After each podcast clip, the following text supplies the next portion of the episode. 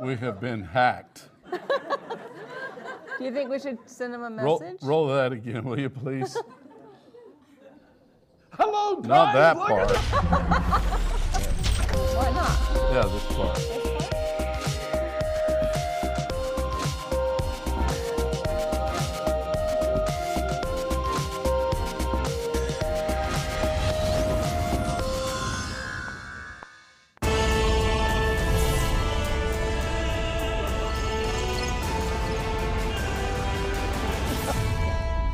Now that's more like it. I don't know. I think we should do the R51. Roger Billings and R51. That guy is really getting out of hand.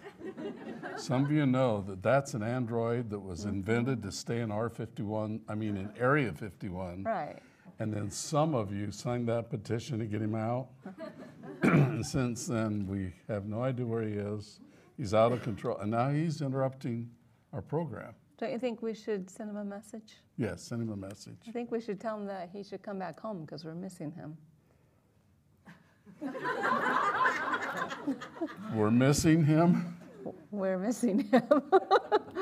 We're missing him. yeah. I'm not sure. You don't think so? Do we want him back? so uh, he's just a copy. He is I, just a I'm waiting copy. for R52 to come out. Are you working on it? So you want him back, huh? Uh-huh.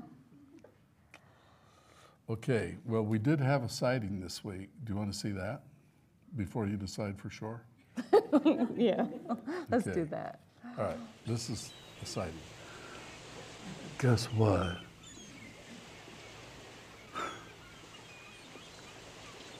I found the ocean.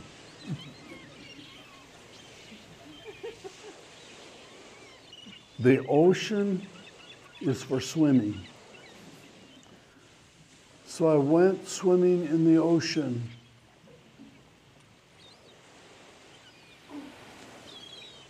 I got sand in my boots. Not so funny. Not not so pleasant, you know what I mean? And I walked up the beach, all the way up that way, to the very, very end of the beach. I went clear up there until I ran out of beach. Then I turned around and I walked clear down there until I ran out of beach. I was studying the beach. And all of the nice people that came up to me said, Hey, 51, they're looking for you. And They'll never find me. You know why? They'll never find 51 because I'm always on the move. but when I went up there and I went down there, up and down the beach, I met a lot of nice people. But the beach just hadn't got Paget. I looked, she's not there. She's not there. She was supposed to meet me here. I sent her a message.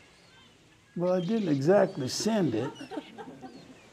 I used my finger to write it in the sand, and the ocean came up and got it and is taking it to her. I guess she just didn't want to see me anymore.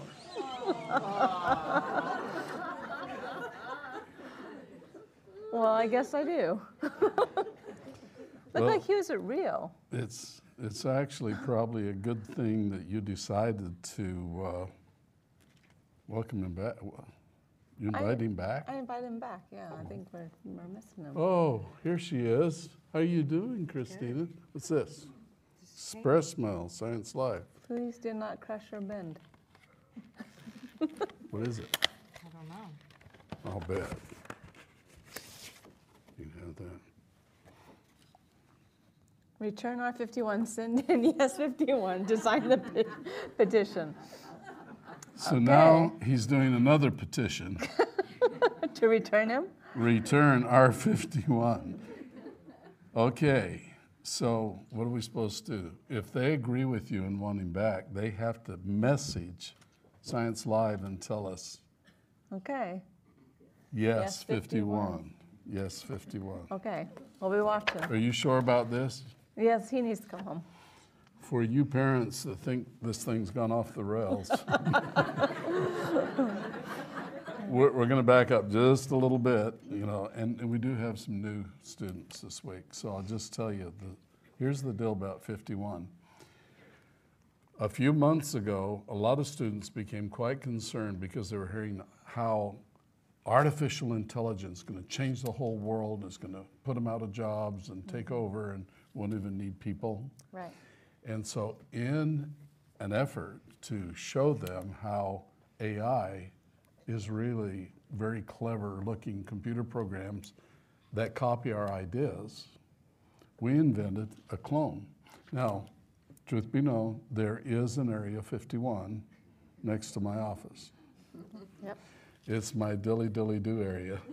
and, and I do experiments there. A lot of very fascinating things have been invented in Area 51, and everyone ought to have one. Remember, the original Area 51's in Nevada, and that's where they took the flying saucers, some say, and they. Excuse me just a minute. Paige wants to do a performance.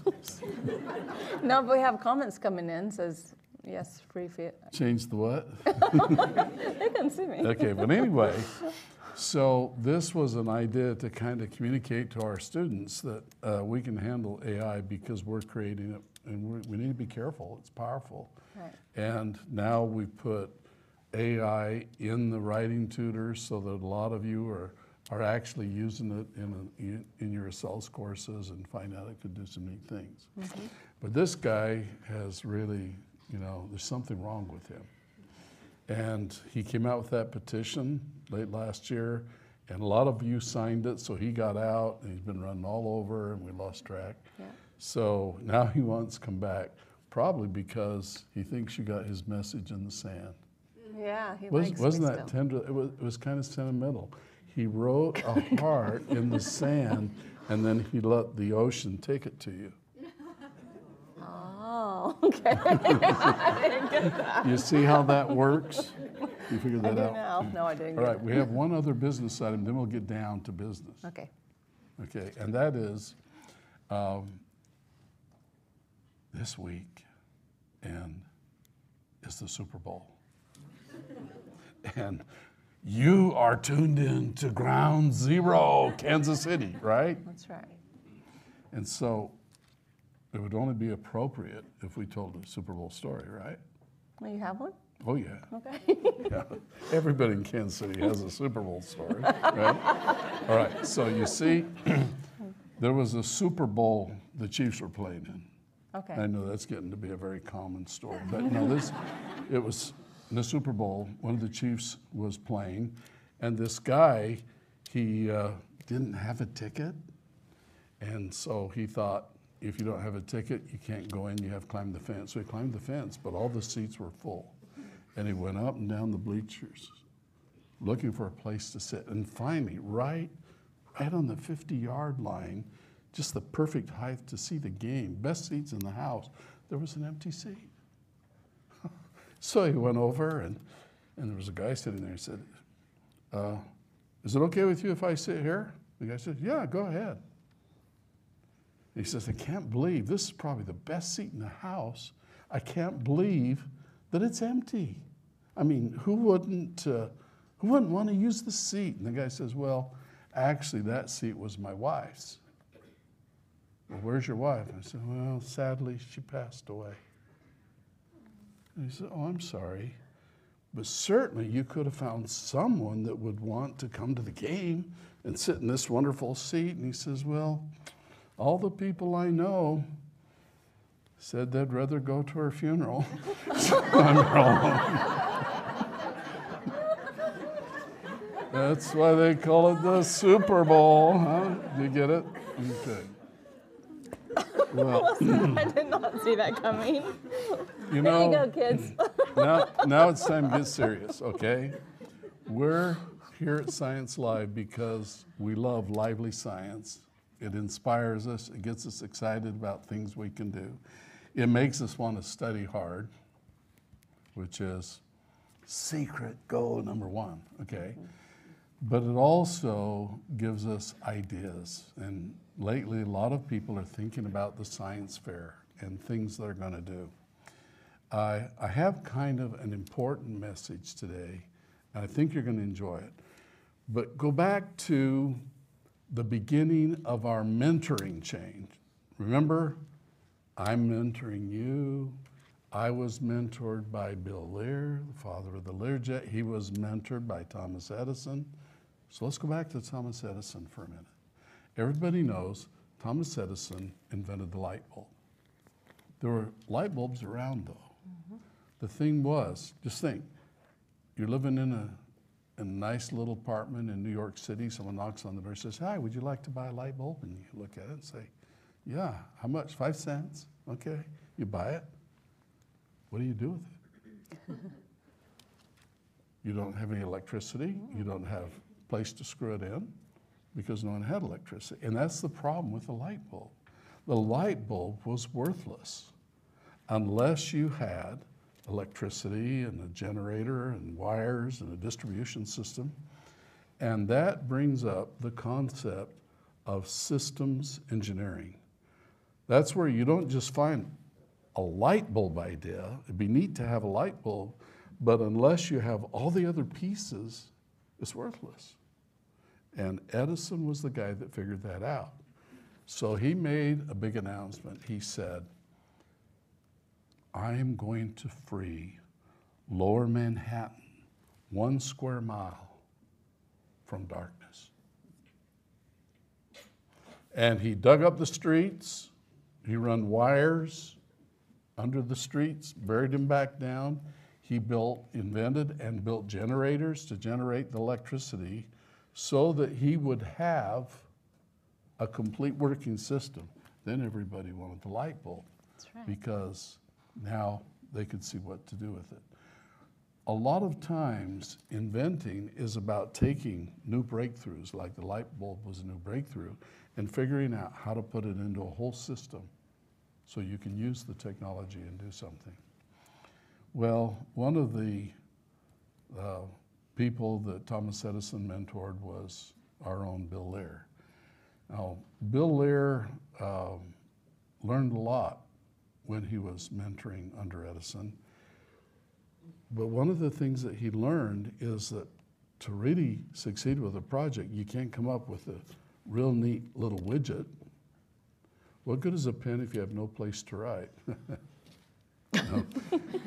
you have to figure out a complete system, and Bill Lear did that.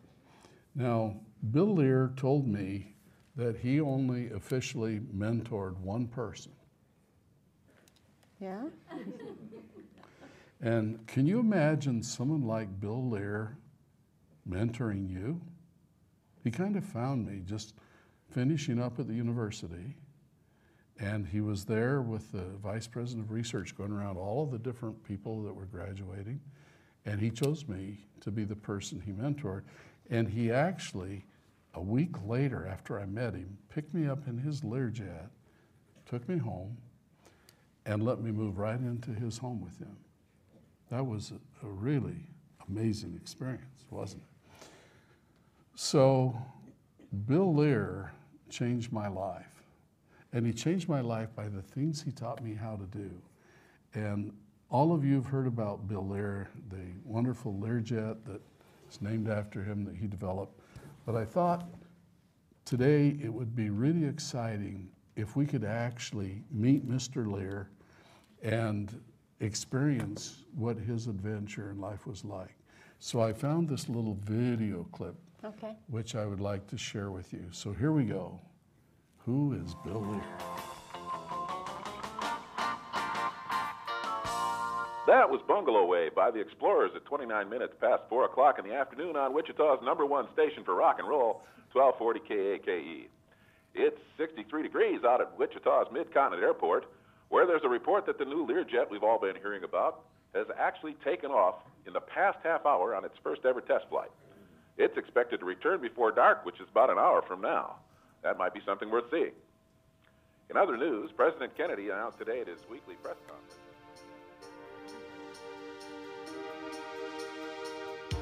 On the evening of October 7, 1963, there was a traffic jam in Wichita.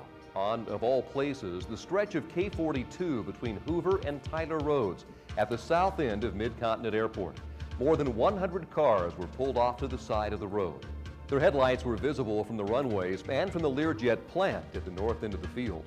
They were also visible from 5,000 feet in the air and two miles to the south, where the first Learjet, a Model 23, was making its approach.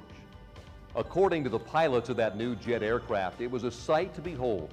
Headlights literally marking the Learjet's way back to the ground at the end of its very first flight. It was also the beginning of an era and an industry, business aviation, that has now reached its 40th year. I'm Roger Cornish, and this is the story of that historic flight, the man who put his fortune on the line to make it happen, and the airplane that became the epitome of business aircraft performance and a household word in the process. Recently, a group of original Learjet employees, men who remember Bill Lear, the birth of the Learjet, and business aviation, gathered to reminisce about those early days.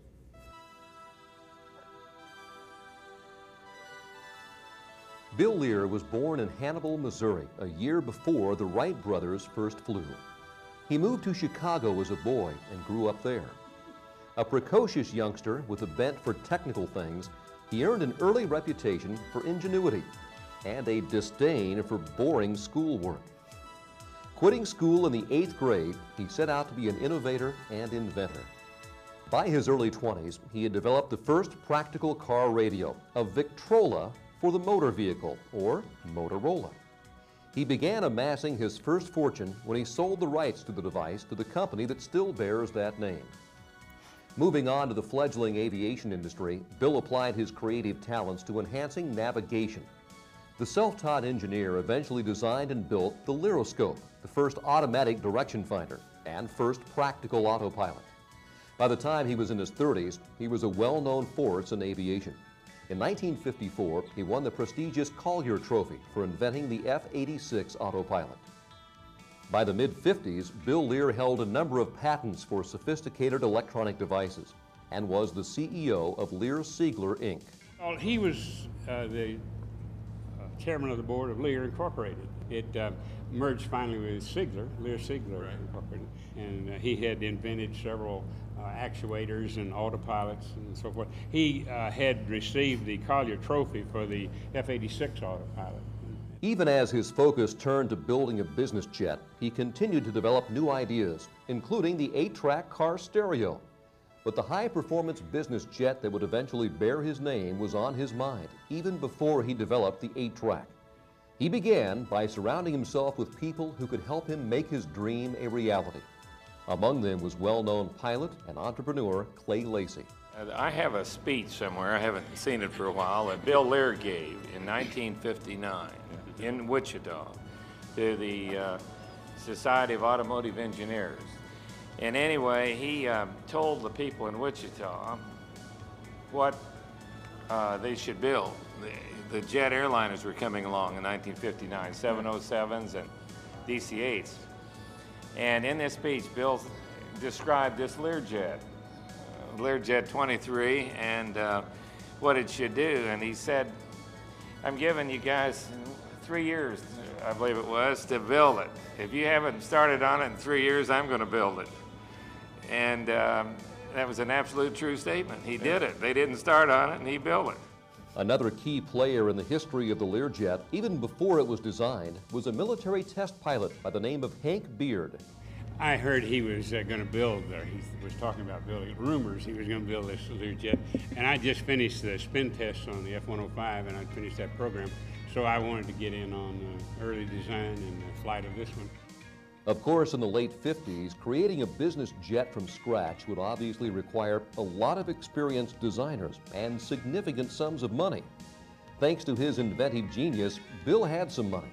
And fortunately for him, in Switzerland, he was able to find some readily available engineering expertise and a platform upon which to base the design of his airplane. Under the direction of respected Swiss designer Dr. Hans Studer, he began to build a team. Dr. Studer uh, was designing the uh, P16 over at uh, FFA, and it uh, had almost an identical wing to the Learjet, the one we used. In the meantime, Bill was down in Geneva designing a, a Learjet down there with, the, and so he found out about what Dr. Studer was doing, and he said, Dr. Studer, I want you, since you designed that, and they're not going to build it, I want you to take what you can off of that airplane and design me a hot rod Learjet. And since the wing was almost identical, uh, we, we used the we used all of that wind tunnel analysis for that's all we had. We would have never had any money to run a wind tunnel test, so thank goodness uh, we were able to use that data. We first got over to uh, Switzerland. Uh, the P-16 was just being canceled, and all these engineers, just like Wichita, had nothing to do. So Bill found these engineers at half price, like he said. He, he had an eye for that, and that's why we started designing it there. With Dr. Studer acting as chief designer, Bill Lear went about the task of picking off some of the industry's best talent to fill out his team. He hired Hank Waring from rival Cessna and Gordon Israel from Sabreliner as well. If offering them the title of chief engineer was required to lure them away from their previous positions, Bill didn't hesitate. By the time Don Grommesh, who would eventually hold the chief engineer's title himself, joined the company, the organizational chart was getting a little confusing. Uh, I've heard it described as an octopus. Here was Bill Lear, and he had these chief engineers, and and you didn't you didn't know who you were supposed to take orders from. Leading this diverse group, Bill Lear, the avionics genius, aircraft modifier, and intrepid pilot, succeeded the way he always did by the sheer force of his will and flying by the seat of his pants.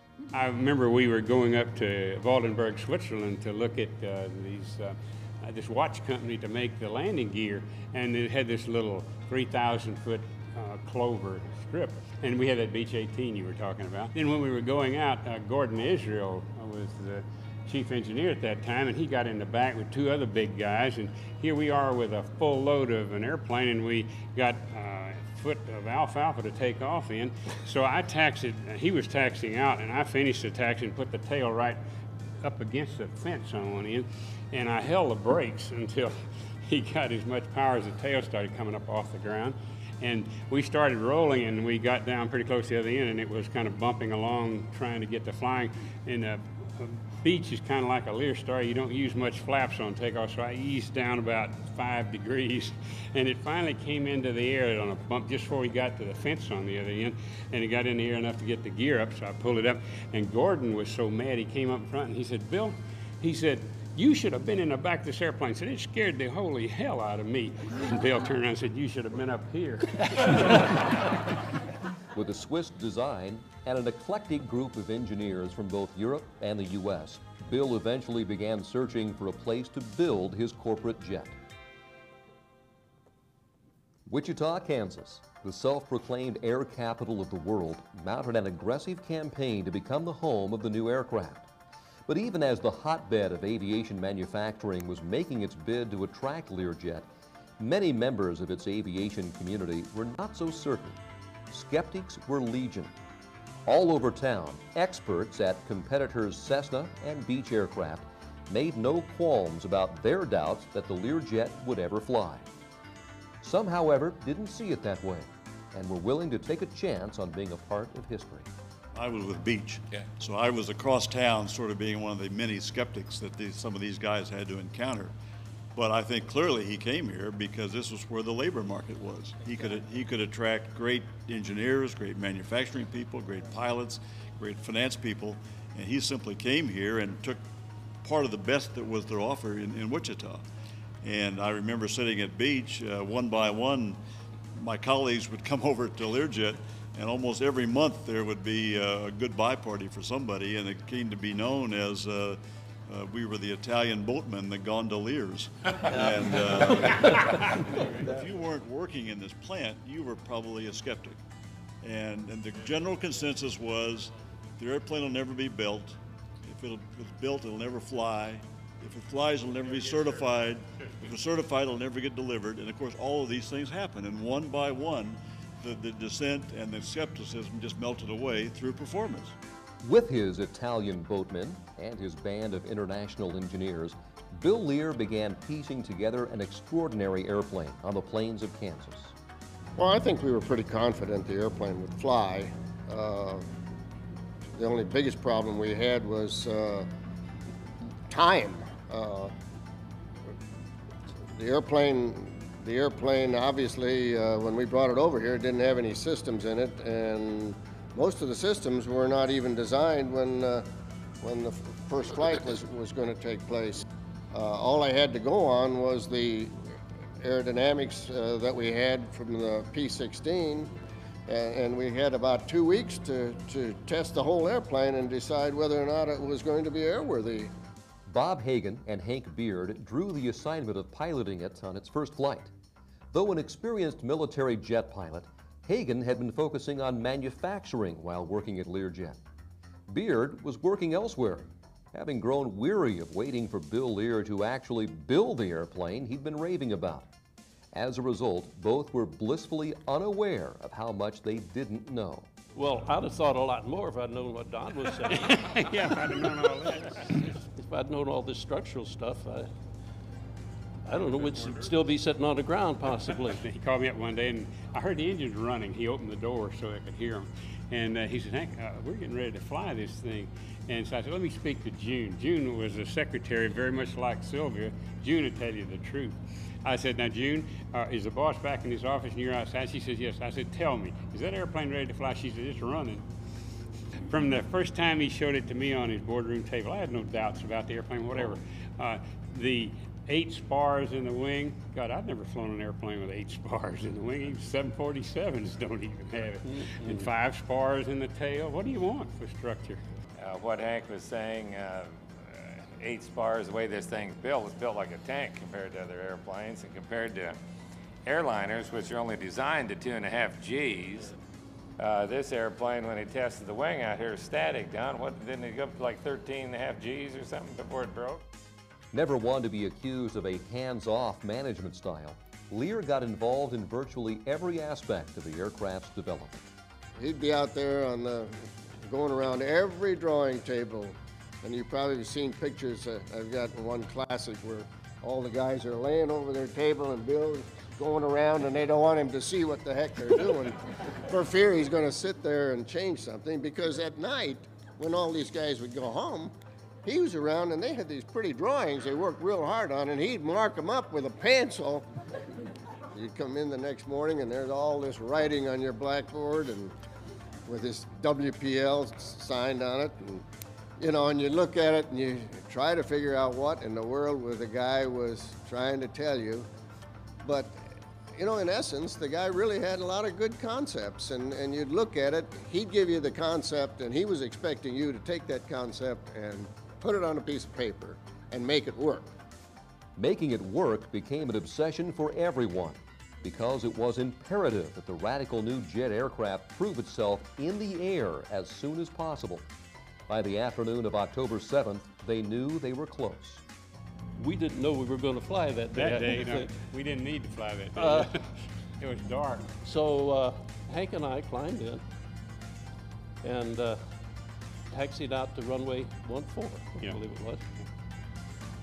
And he went one way and I went the other way, and that was the taxi run. We brought it back and said we're ready to go, so they fueled it up.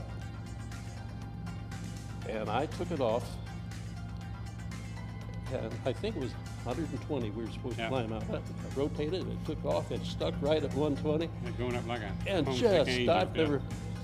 Gone up in an airplane like that on takeoff. Got it up 2,000 feet and started wiggling it around a little bit.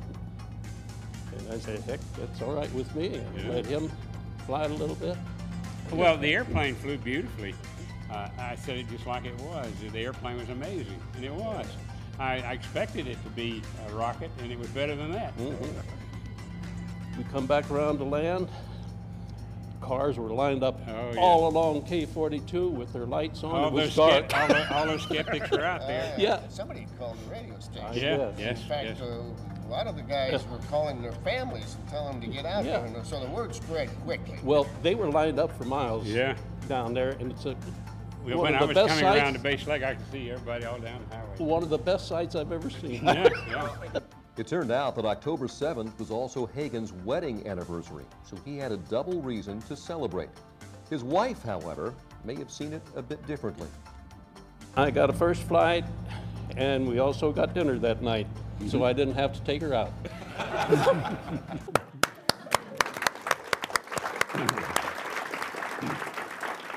So I have, I have something to say real fast. I had no idea how much, how similar you guys were in your style of working on things and, and pushing us as students. I was mentored. I can see that now. it went right uh, through. no idea. That man had a real impact on my life. yeah. and You did on mine. I'm very grateful to him. You know, there would be no Acellus if there wasn't a Bill Lear.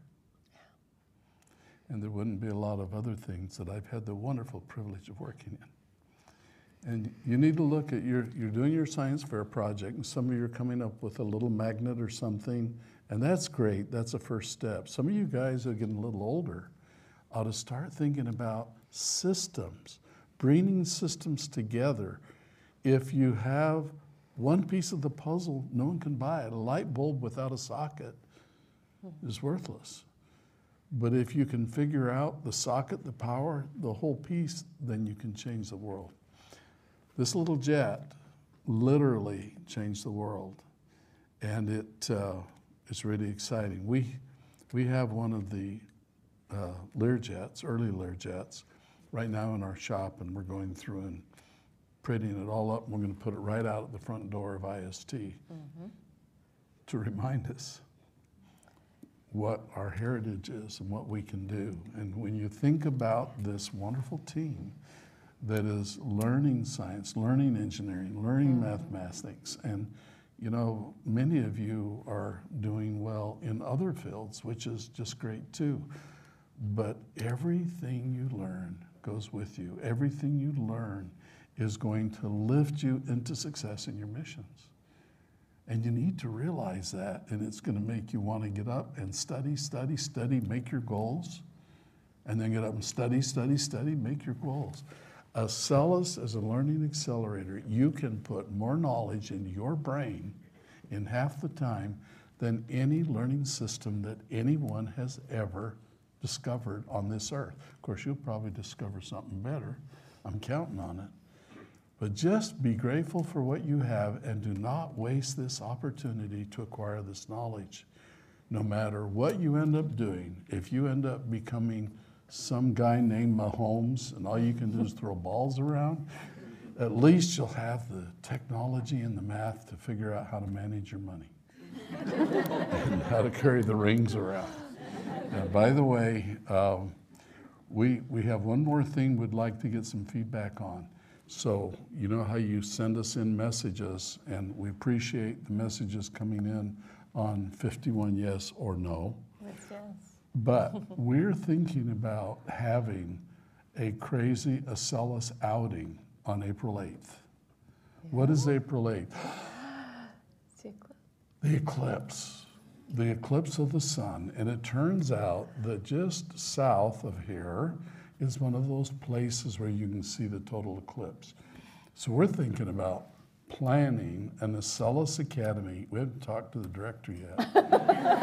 Well, he's, he gets to find out right now. We're thinking about planning a Acellus Academy get together, right down and see the eclipse. He's nodding his And head. everybody that would like to, you know, uh, motor on down there or bicycle or however you travel would be welcome to come and do it. And the rest of you will take for on the trip with us by camera. How's that sound? I'd like to know how many of you would be interested in us planning a big Acellus Academy eclipse watch. And I think, uh, Dr. John, the next one's in what, 20, 21 years for the next one. So this might be a good one to catch. Uh, anybody interested? At least we're going to talk about the eclipse and show it to everyone. I'm interested. You're interested? Do I count? Whether I count or It not, I'm still depends- Depends interested. on whether you message, okay? So everybody, um, study hard. Um, If, if you don't know your colors, it won't matter because this Super Bowl is going to be red against red. Okay? But uh, anyone who's in the Acellus Academy that would like to is given permission to cheer for the Chiefs. okay? And we'll see you next time. Thank you so much.